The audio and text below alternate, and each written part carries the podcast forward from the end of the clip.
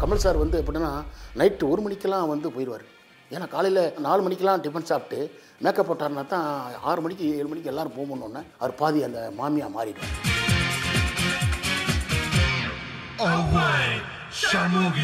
கழுத்துக்கிட்ட வருது வீடு கலாக்கான மாஸ்டர் அண்ணே கழுத்து ஏறு மாஸ்டர் என்ன நம்பி வீட்டில் 4 பேர் ஜீவன் இருக்காங்களே பண்ண அதை விடனே பார்த்துக்கலாம் நீங்கள் பார்த்துப்பீங்க நான்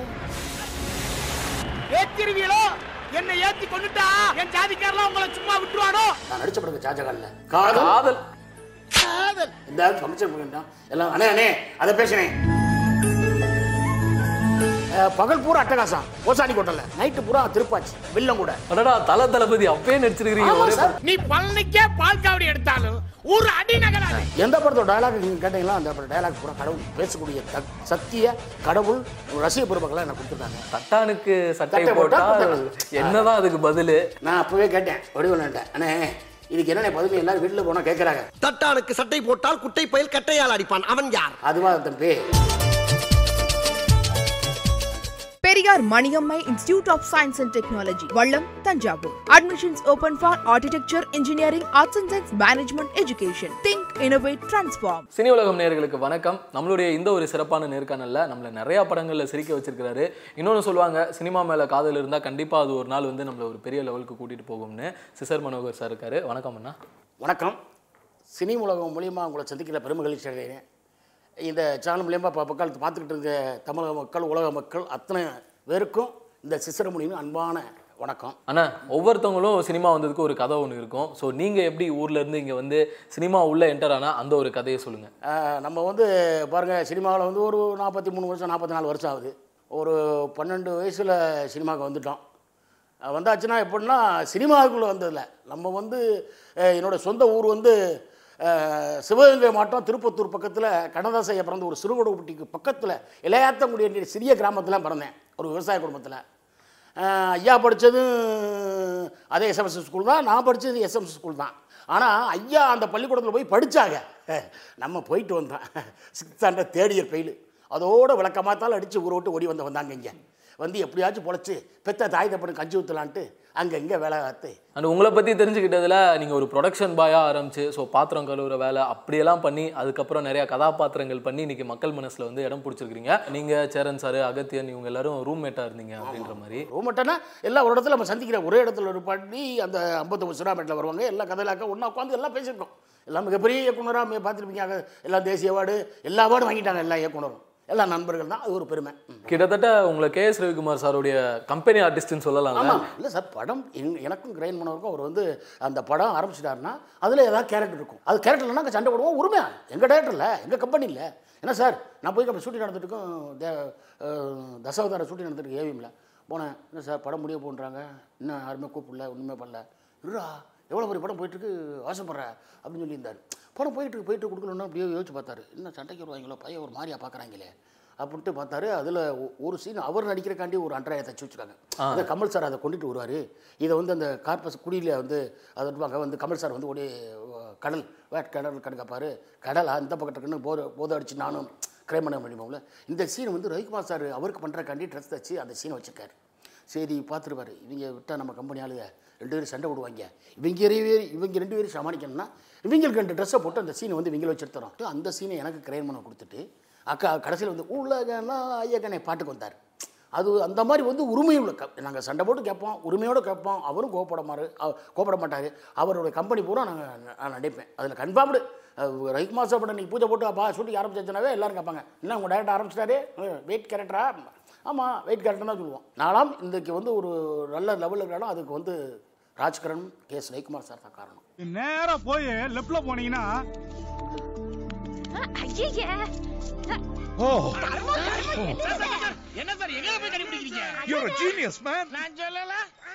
சாக்கடைக்குள்ள இறங்கறதுக்காக மேல உப்பு தடவிக்கிறீங்க. You know what? கிருமிநாசினி NaCl sodium chloride. We can still do it. அப்ப இதுலயே போடுங்கோ. சூப்பர்ண்ணா, அருமையான விஷயம். அது அந்த நட்பு உங்களுக்குள்ளே இருக்கக்கூடிய அண்டர்ஸ்டாண்டிங் எந்த அளவுக்குன்றது நல்லா தெரியுது. தேவர் மகன் படத்தில் கூட நீங்கள் ப்ரொடக்ஷன் டீமில் ஒர்க் பண்ணியிருந்தீங்கல்ல, ஸோ அந்த தருணத்தில் வந்து சிவாஜி சார் நீங்கள் சொன்னீங்கல்ல சின்ன வயசில் அப்படி பார்ப்போன்னு, ஸோ நேரில் பார்த்த அந்த அனுபவம் கமல் சார் கிட்ட ஏதாச்சும் பேசியிருக்கீங்களா அந்த ஷூட்டிங்கில்? பேசியிருக்கேண்ணா. ஏங்க அது வந்து வாழ்க்கையில் மறக்க முடியாது. தேவர் மகனில் பொள்ளாச்சியில் அவருக்கு வந்து தேவர் மகன் ஷூட்டிங்கில் இப்போ நான் புடச்சில் ஒர்க் பண்ணேன். Nachap sir Thenappa sir manager, Nachap sir பெரிய மேனேஜர், அங்கே ராஜ்கமல் ஃபிலிம்ஸு. அது பயங்கரமாக எப்படி இருக்கும், பிரம்மாண்டமாக இருக்கும். அப்போ ஷூட்டிங் நடக்கும்போது அப்போ வந்து ஃபஸ்ட்டு ஒருத்தர் அசிஸ்டண்ட்டாக புடச்சினால் அனுப்பிச்சு வச்சாங்க, வேணாம்னு சொல்லி அனுப்பிச்சிட்டாரு. இன்னொருத்தர் போனாங்க, அவரு வேணாம்னு சொல்லிட்டு அப்புறம் நாம் என்ன அனுப்பிச்சு விட்டாங்க. மத்தியானம் 1 மணிக்கு நடிச்சுட்டு போயிடுவார். அப்புறம் மறுநாள் காலையில் 5 மணிக்கெல்லாம் 4 மணிக்கெல்லாம் வந்துடுவார். 4 மணிக்கு வந்து அந்த இப்போ அவர் எங்கே வந்துடுவார்னா, ஷூட்டிங் எங்கே இருந்தாலும் அந்த சிங்கானூர் வீட்டுக்கு வந்துடுவார். அந்த வீட்டில் வந்து ஒரு சேரு, ஒரு பார்ப்பரு, காஸ்டியூமு, மேக்கப் எல்லாம் ரெடியாக இருக்கணும். ஓகே, எல்லாம் ரெடியாகி அவர் எல்லாம் அங்கே வந்து எல்லாமே விட்டு ஒரு 5:30 6 மணிக்கெல்லாம் டிஃபன் சாப்பிட்டு 6 மணிக்கெல்லாம் டிஃபன் சாப்பிட்டு ரெடி 6 6:15 தான் ஸ்பாட், எந்த ஸ்பாட்டோ அந்த ஸ்பாட்டுக்கு வந்து அப்படி உட்காந்துருவாங்க கரெக்டாக வந்து. ஆமாம், அவருக்கு அந்த சேர் போட்டு அதை ஃபாலோ பண்ணுற வேலை என்ன கொடுத்தாங்க. நான் பர்ஃபெக்டாக பார்த்துக்கிட்டேன். அப்போ ஓகேடா பழனியப்பன், ஓகேடா என்ன பழனின்றேன், பழனியெல்லாம் இல்லைடா உன் பேர் பழனியப்பன்டா அப்படின்னு சொல்லிட்டு நான் பழனியப்பன் பேர் வச்சு அப்போ நான் கரெக்டாக பர்ஃபெக்டாக பார்த்துக்கிட்டேன். அந்த நேரத்தில் ஒரு நாள் பார்த்து வந்து நைட்டு 2 மணி வரைக்கும் ஷூட்டிங் போயிடுச்சு எங்களுக்கு. முதல் நாள் இவர் 1 மணிக்கு போயிடுவார். அப்புறம் ஷூட்டிங் போது நான் போய் 3 மணிக்கு படுத்து அந்த 5 மணின்றது ஒரு 5:15 ஆயிடுச்சு நான் போகிறேன். அப்படியே மனுஷன் வந்து அந்த படிக்கட்டில் சேர் இல்லை, அந்த படிக்கட்டில் அப்படி உட்காந்துக்காரு, சிங்கம் மாதிரி உட்காந்துக்காரு.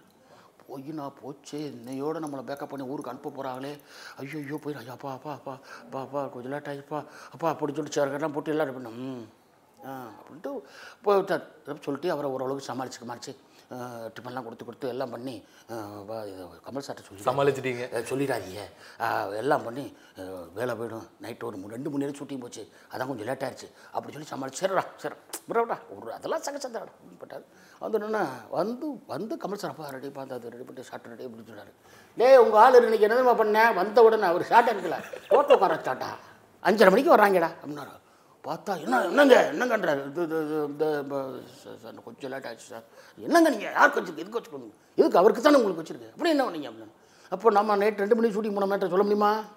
மறுநாள் காந்தி இவர் சொன்னதுலேருந்து என்ன விட்டாங்க மேனேஜரை சொல்லி இவர் வந்து எப்போ சார் போகிறாரோ அப்போ யார் அப்போ இவரையும் அமைச்சிருங்க அப்படின்ற மாதிரி சொன்னார். ஏன்னா கமல் சார் தான் பர்ஃபெக்டாக இருப்பார். நாங்கள் அப்போ நம்ம புடச்சில் உள்ள நம்மளை போய் நம்ம அவர் 1 மணிக்கு போனால் நம்மளை அனுப்புவாங்களே, நம்மளை வேலையை கூட்டி போயிருக்காங்க, விளக்கப்பத்தில் அடிக்க மாட்டாங்க அடுத்து அப்படி சொல்லிட்டு அதெல்லாம் சமாளித்து அந்த படத்தில் வந்து அந்த அவர் ஒர்க் பண்ண வரைக்கும் அந்த 30 நாள் கட்ட பேர் வராமல் எல்லாமே அவர் வந்து பழனியப்பா பழனியப்பா பழனியப்பாட்டா அப்படி தான். அது வந்து அவர் அவ்வளோ ஒரு பேர் எடுத்தேன், நல்ல பேர் எடுத்தேன். கடைசியில் வந்து நான் வந்தேன், அவர் கமல் சார் வந்து அந்த முடி வளர்க்குறக்காட்டி அமெரிக்கா போயிட்டாங்க. நான் வந்தோன்னு இங்கே ராஜ்கிர சார் படம் எங்கள் படம் ஆரம்பிச்சிச்சு அரமணிக்கிளி, அது ஷூட்டிங்க்கு நாங்கள் வந்து எல்லாம் திண்டுக்கல் போயிட்டோம். இவர் மறுபடியும் அந்த டெத்து சீனு அதுக்கு வர்றக்காட்டி அமெரிக்காவில் போய் முடியெல்லாம் வளர்த்துட்டு அந்த சீன் பார்த்துட்டாங்க ஒரு 5 days. பொண்ணு வேறு யாரெல்லாம் போயிருக்காங்க பழனியப்பாங்கடான்ட்டார். வாழ்க்கையில் நான் பிறந்த பலனை அன்றைக்கி தான் வச்சேன். அவன் தான் தான் அடி பண்ணிட்டாரு, அவங்க வேறு நாளில் வேணப்பா அவெல்லாம் சரியில்லை அவனை குட்டி அப்படின்ட்டு. அப்போ அங்கேருந்து தானப்பா சார் நேராக பழனி இந்த மாதிரி அப்போ சார் இது பண்ணுறாரு, நீ ஒரு 5 நாள் வந்து வச்சுருப்போம் ராஜ்கிர சார்ட்ட போய் சார் இந்த பொள்ளாச்சி வரைக்கும் போயிட்டு வந்துடுற ஒரு 5 நாள் அவர் அவங்க யாருமே செட் ஆகலையானோ இங்கே சீப்பாக வளர்த்துட்டு போனீங்கன்னா இங்கே யார் ஷூட்டிங்க பார்க்குறது அப்படின்ட்டாரு. ஒரு 5 நாள் பிரச்சனையிலே இந்த படம் ஷூட்டிங் முடிஞ்சு. அருமையான விஷயம். கமல் சார் கூட அவங்க மேலே தனி அன்பாக இருப்பார் அப்படின்னு சொல்லிலாம் கேள்விப்பட்டிருக்காங்க. அதாவது அது அவர் இன்றைக்கும் ரொம்ப எதுவாக இருந்தாலும் அவர் கூட மகாநதி புடச்சலில் வேலை பார்த்ததுலேருந்து ராஜ்கமல் பிலிம்ஸில் நான் புடச்சலில் ஒர்க் பண்ணாத காலத்துலேருந்து அவர் வந்து வேலைக்காரங்க ரொம்ப வேலைக்காரனா அவர் அவ்வளோ முக்கியத்துப்பார். ஒர்க்கர்ஸா அவன் எத்தனை எவ்வளோ இருந்தாலும் அவனை பஸ் அடிப்பார் அப்படிம்பார், என்கரேஜ் ஆமாம் என்கரேஜ் பண்ணுவார், நல்லா பண்ணுவார். அதே மாதிரி அவர் கூட அப்புறம் அவர்கிட்டே பணியாற்றிட்டு அவர்கிட்ட நடிக்க போகும்போது நான் நடித்தேன் அபேசன்மியே, அவர் கூட பண்ண அபேசன்மி நான் தான் புடச்சி போகிற பண்ணேன். அப்போ வந்து வாழ்க்கையில் நான் தான் ரவிக்குமார் சார் டைரக்டரு, நான் புடச்சிப்பு கிட்டத்தட்ட நைட்டு கமல் சார் வந்து எப்படின்னா நைட்டு 1 மணிக்கெல்லாம் வந்து போயிடுவார். ஏன்னா காலையில் 7 மணிக்கெல்லாம் 4 மணிக்கெல்லாம் டிஃபன் சாப்பிட்டு மேக்கப் போட்டார்னா தான் 6 மணிக்கு 7 மணிக்கு எல்லோரும் போகணுன்னே அவர் பாதி அந்த மாமியாக மாறிடுவார். மாறி அது ஒரு 2 மணிக்கு வரைக்கும் தான் அந்த மேக்கப் நிற்கும், அதுக்கப்புறம் அவர் போயிடுவார். அதுக்குள்ளே அவர் சில்ல எடுக்கணும். அதனால் அவர்கிட்ட இங்கே உத்தண்டி வீட்டில் தனியாக ஒரு சமயக்காரை வச்சு 4 மணிக்கெல்லாம் அவருக்கு என்னென்ன பிடிக்குமோ எல்லாம் வச்சு அந்த நாங்கள் ஒரு 7 மணிக்கு மற்ற டிஃபன்லாம் எடுத்துக்கிட்டு போய் எல்லோரும் 5:30 மணிக்கு 6 மணிக்கு இறங்கும்போது அங்கே பார்த்தா அவர் பாதி அந்த மாமியாக மாறிடுவார். அதெல்லாம் வாழ்க்கையில் மறக்க முடியாது. அந்த படத்துலலாம் வந்து அவ்வளோ ஒரு கஷ்டப்பட்டு நடித்தார். அந்த படம் மிகப்பெரிய வெற்றி வச்சு அந்த படத்தில் நான் புடச்சி சீப்பாகவும் பணியாற்றினாட்டு பெரிய பேர் தொழிலாளிக்கு போக மரியாதை இருப்போம். அதுக்கப்புறம் பார்த்தீங்கன்னா வசூல்ராஜ் எம்பிபிஎஸ் வேறு வேறு மேண்டே வேறு மேண்டி அண்ணா மெய்யாலுமே டாக்டர் மாதிரியே கிரியனா நீ கொடுத்தா எல்லி ஓட்டுற மாதிரி இருக்கிறேண்ணா ஏதாவது சொன்னா எல்லி மேலே என்ன குத்தினுக்குது நீங்கள் சார். இந்த மாதிரி வந்து எல்லா படங்களுமே அவர் வந்து ரசிச்சு அதாவது சொல்லுங்கள் ரசிச்சு அதுலேருந்து அவர் படங்களில் நடிக்கிறதா இருக்கட்டும் டெக்னீஷியன் கூட எல்லாம் வைப்பார். அதெல்லாம் எனக்கு கிடைச்ச மிகப்பெரிய பாக்கியம். எவ்வளோ பிரமிப்பாக இருக்கும் அது நீங்கள் பார்க்குறீங்கன்னா ப்ரொடக்ஷன் பாயாக ஒரு படத்தில் ஒர்க் பண்ணி ரசிச்சிருப்பீங்க, ஈக்குவலாக அவர் கூட ஒரு படத்தில் நடிக்கும்போது அவர் ஒர்க்கை எவ்வளோ ரசிச்சிருப்பீங்க. அதான் சார் அதாவது வந்து வாழ்க்கையில் மகாநதியின் ஒரு படத்தில் புடச்சன் ஒர்க் பண்ணேன். அந்த படம் வந்து லாஸ்ட்டில் மீடியா அடிஷன் ஒன்று ஆழ்வார்பேட்டையில் அங்கே வந்து நைட்டும் போலும் படம். அந்த படத்துக்கு வந்து உழைச்சார், உயிரை கொடுத்தார். மேலே வந்து மேடம் வந்து சரியா மேடம் வந்து எஃபெக்ட்ஸ் பண்ணிகிட்டு இருப்பாங்க, கீழே வந்து இவர் ஃபுல்லாக மிக்சிங் கிக்சிங் எல்லாம் ஒர்க் பண்ணிகிட்டு இருப்பாங்க.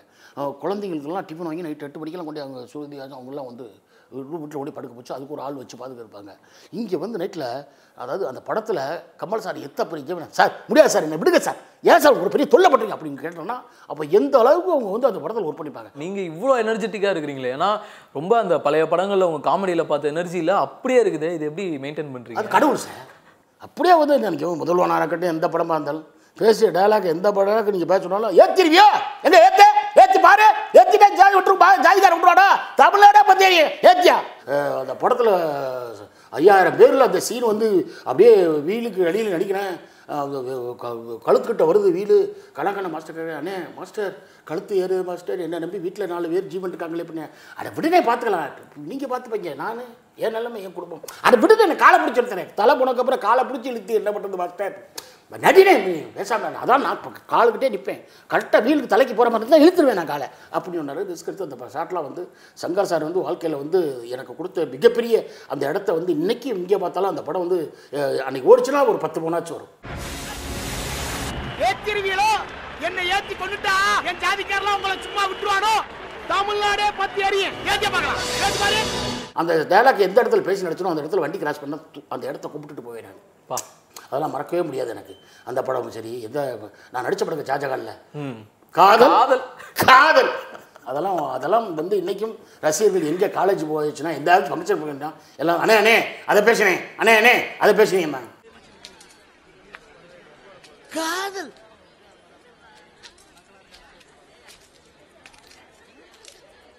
காதல். அதுவும் அட்டகாச படத்தில் அஜித்திரம் படத்தில் மேலே நீ பள்ளிக்கே பார்க்க இடத்துல ஒரு அடி நவராது நவத்து நவத்து எங்க நவத்தி பாரு. அதாவது வந்து பாருங்க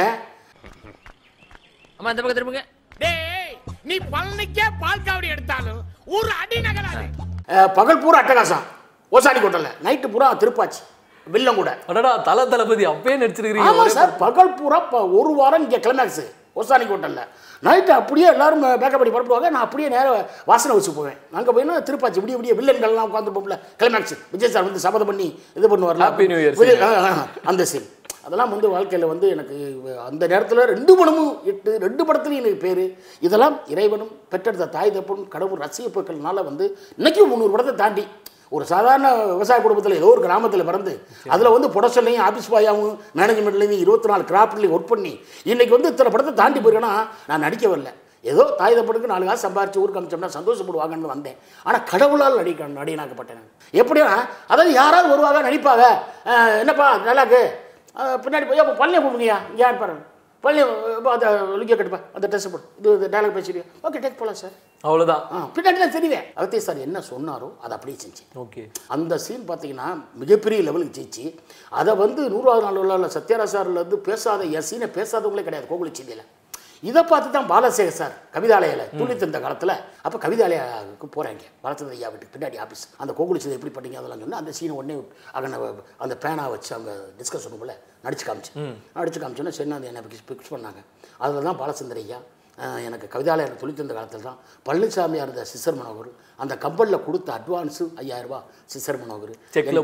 ஆமாம் எனக்கு பேரை வந்து பேரை மாற்றுறதே இந்த கவிதாலய நிறுவனம் தான் ஐயா பாலச்சந்திர ஐயா. அந்த படத்தை வந்து அதை பார்த்துட்டு அந்த லென்த்து ஷார்ட் ஒன்று பண்ணியிருப்பேன் இந்த டயலாக் பேசியிருப்பேன் மறுபடியும் திருப்பி என்ன ஒன்று அடிப்பீங்களா மதுரை சிங்கப்படி ஓகடை இறங்காதிரி அடி ஏன்னா சொன்னேன் உன்னை சொன்னேன் இவனை சொன்னேன் அவனை சொன்னேன் உங்கள் 4 விதம் சொன்னேன் இன்னும் அடிப்பியா அடி நீ அடி ஏ ஓகடை இறங்காதிரி மதுரை சிங்கப்படி ஏ ஆட்டு யாரும்டி என்ன டிட்டிங்க டாயர் நடிச்சியா என்னென்ன வாத்தியார் நடிச்சியா ஏ வாடா நீ வாடா வீடு வாடா ஏறுவேன் என்னடாவே வாடா வாடா நம்ம மேலே ஏறாடி போட்டு அப்புறம் அவங்க பார்க்குறாடா அப்படின்னு சொல்லிட்டு மறுபடியும் என்னடா 3 வருஷம்டா இன்னும் 3 வருஷம்டா பூமாதே பழக்க போகிறா இல்லை உள்ளே போகிறீங்க பூமி மண்ணவனாலேயே போதுடா டே போகடா டே ஆசா போகடா டே எல்லா நாளாக போகடா டே எல்லாம் அழிஞ்சு போகடா ஏ எல்லாம் கடா அப்படின்னு பண்ணி இந்த படம் வந்து பெரிய பேர் எடுத்து கடைசியில் பார்த்தா எங்கே பார்த்தாலும் பூகம்பம் வந்துருச்சு எல்லாம் யோ என்ன வாயை வச்சிருக்கியா சொன்னேன் ஏயா இந்த மாதிரி ஆகி போச்சுட்டு எல்லாம் ரோடு பாட்டெல்லாம் சண்டைக்கு வந்துட்டாங்க. நான் சொன்னேன் ஏங்க ஒரு இயக்குனர் சொன்னார் அதை கேட்டு நடித்தது தப்பாங்க அவர் சொன்னார் நடித்தேன் அதுக்கு நான் பொறுப்பு இல்லைங்க என்ன விட்டுருக்கு ஆலசாமி அப்படின்ற மாதிரிலாம் வந்து கிடச்சி பிறகு நண்பர்கள் வாழ்க்கையில் எல்லாம் இன்றைக்கு வரைக்கும் நான் வந்து கிட்டத்தட்ட 300 படத்தை தாண்டி போயிட்டுருக்கேன். நான் எந்த படத்தோட டைலாக் நீங்கள் கேட்டீங்கன்னா அந்த டைலாக் பூரா கடவுள் பேசக்கூடிய சத்திய கடவுள் ரசிக பெருமக்கள்லாம் எனக்கு கொடுத்துருக்காங்க. சூப்பர்ண்ணா. இவ்வளோ நேரம் வந்து நம்ம ஹீரோஸு நீங்கள் பார்த்து ரசித்தவங்கெல்லாம் பற்றி பேசியாச்சு. நெக்ஸ்ட்டு வந்து பார்த்திங்கன்னா 2 பேர் பற்றி கேட்க போகிறேன். Vivek sir and Vadivel sir, இவங்க கூட அந்த அனுபவம், அந்த பழக்கம், காமெடிஸ்லாம் வந்து எக்ஸ்ட்ராடினரியாக இருக்கும் எல்லாமே காம்பினேஷனில். எப்படி அது 2 பேர் காம்பினேஷன்லேயும் பண்ணுறீங்களே, அப்போ நீங்கள் இவங்க குரூப்பு இந்த குரூப் அப்படின்லாம் ஆயிடாது? நான் எந்த குரூப் இல்லைண்ணே. இது வடிவேல் சார் குரூப்பு, இது விவேக் சார் குரூப்பு அப்படிலாம் இருப்பாங்க. நான் வந்து டெக்னீஷியனாக இருந்து வந்தனால விவேக் சார்ட்டே நடிப்பேன், ஏன் நடித்தேன்னு அங்கே வடிவேல் நடினே நடிப்பேன், அங்கே ஏன் நடிப்பீங்க இங்கே கேட்க மாட்டாங்க. இப்போ நீங்கள் பார்த்துருப்பீங்க அந்த சுதந்திரம் படத்தில் ஆமாம் காமெடி எகிரி இருக்கும். அந்த அந்த காமெடி வந்து வாழ்க்கையில் வந்து ராஜ் கபூர் சார் டைரக்டர்.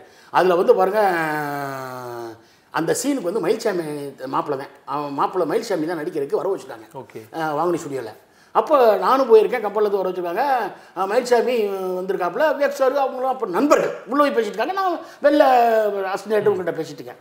அப்போ அங்கே ஒருத்தர் சொன்னார், இருங்க அந்த சீன் மயில்சாமி பண்ணுற மாதிரி விவேக் சார் உள்ளே பேசிட்டுருக்காரு, என்ன நீங்களான்னு தெரில, நீங்கள் ட்ரெஸ் பண்ணாமல் இருங்க.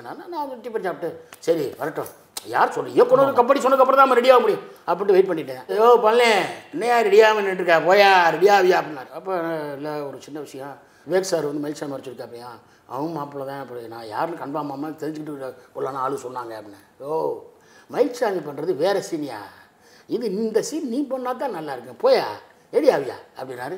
அப்படியா அப்படின்ட்டு நேரம் போய் ஐயோ கூட சொல்லிட்டான்னு நேரம் போனேன். சிகிச்சைலாம் போட்டு ஒரு ரவுடி கட்டமாக போய் நான் அக்கா சூப்பரியா, இதாயா போயா இதாயா சூப்பர் பண்ணல, சூப்பர் சூப்பர் அப்படின்னாரு. விவேக் சார் பார்த்தேன் மனவர் உங்கள் சீன் பின்னுறங்க அப்படின்னாரு. அந்த சீன் தான், அந்த சீனை பார்த்துட்டீங்களா? ஆமாம். நிறுத்து சோப்ரா சர்பராஜன்ட்டு அதுபோல் அந்த சீன் வந்து வாழ்க்கையில் விவேக் சார் வந்து ரவிச்சு ரவிச்சு அந்த சீன் இன்னைக்கும் வாழ்க்கையில் கார்பஸை பஸ்ஸில் ரோட்டில் புகையெல்லாம் கைக்கிருப்பானே அவன் நிறுத்த சொல்லி நான் நிறுத்துறேன். கோலாடியில் பொப்பளைங்க டெய்லி கொண்டு குடிக்கிற தண்ணிக்காக சண்டை போகிறாங்களே அவன் நிறுத்த சொல்லி நான் நிறுத்துறேன். குப்பலாம் ஆடி ஒரு இடத்துல குப்பலாம் ஆடி ராடியில் ரோடெல்லாம் தூக்கிட்டு போகிறானே அவன் நிறுத்த சொல்லி நான் நிறுத்துறேன். முடியாது, அது வரைக்கும் ரெவடி சிந்த நிறுத்த முடியாது, நிறுத்த வைப்பேன். எப்படி நிறுத்த வைப்பேன்? ஏன் உன்னை நம்பி ஏற்றோட 50 உனக்கு 50 பேடா சைதாப்பள்ளி 25 சைனா இருக்கேன் நான் நிறுத்தணும், ஏன் நோடிச்சு நிறுத்தணும் 50 பேர் அடுப்பு பஸ், அதனால நோடிச்சு நிறுத்த முடியாது. சைதாப்பள்ளி 25 வீடு, தண்டியார்பள்ளி 25 வீடு, இவனுக்கு இத்தனை சின்ன வீடா என்ன? சைதாப்பள்ளி 25 வீடு சைனா இருக்கேன், தண்டியார்பள்ளி 25 வீடு பிக் பாக்கெட் அடிக்க விட்டுருக்கேன். இதை நிறுத்தினா என் ரவுடிசத்தை நிறுத்தினா அத்தனை குடும்பம் நடுத்த இல்லையா? இன்னைக்கும் இந்த காமெடி வந்து இந்த அளவுக்கு நீங்கள் பவராக சொல்கிறீங்க. இந்த பவர் எப்படி இருக்குன்னு அது ஒன்று பார்த்து ஒரு ஃபோனுகள் வரும்போது நமக்கு அந்த பவரும் அந்த இதுவும் வந்துடுது. சரிண்ணா, அடுத்து வந்து வடிவேல் சார் கூட எல்லாமே வந்து எக்ஸ்ட்ராடினரியான காமெடி. பட் இருந்தாலும் ஒரு டவுட்டு எனக்கு மட்டும் இல்லை, தமிழ்நாட்டுக்கே இந்த டவுட் இருக்குது, தட்டானுக்கு சட்டை போட்டால் என்னதான் அதுக்கு பதில்? அது வந்து நான் அப்போவே கேட்டேன் வடிவேல்ட்டேன், அண்ணே இதுக்கு என்னென்ன பதில் எல்லாரும் வீட்டில் போனால் கேட்குறாங்க, தட்டானுக்கு சட்டை போட்டால் குட்டவே கட்டையாடைப்பேன் அவையார் அப்படின்னு. அதுவா தம்பி, அதுவா பண்ணே, அது எனக்கு தெரியாமல் தான் நானே தர்றேன், நீ யார்ட்டையும் கேட்டு தெரியும், நானும் இப்படி கேட்டுகிட்டே திருவோம் அப்படின்னாரு. எப்படி பதில் சொன்ன நான் கேட்டால், அண்ணனே தானே பன்றிக்கு நன்றி சொல் குன்றின் மேல் எண்ணிடலாம் வெண்டிடலாம் குலசேகனே. அப்படியா அதுக்கு பதில் அதுதான் சொன்னாரு, சொன்னாவே நான் அப்படி தான் சொல்லியிருந்தேன். அது பதில் வேணா அவர்கிட்ட போய் கேளுங்க, இல்லை ஏற்கனவே நம்ம அண்ணே சிம்பு தேவன்கிட்ட போய் கேளுங்க. தட்டானுக்கு சட்டை போட்டால் குட்டை பயில் கட்டையால் அடிப்பான் அவன் யார்?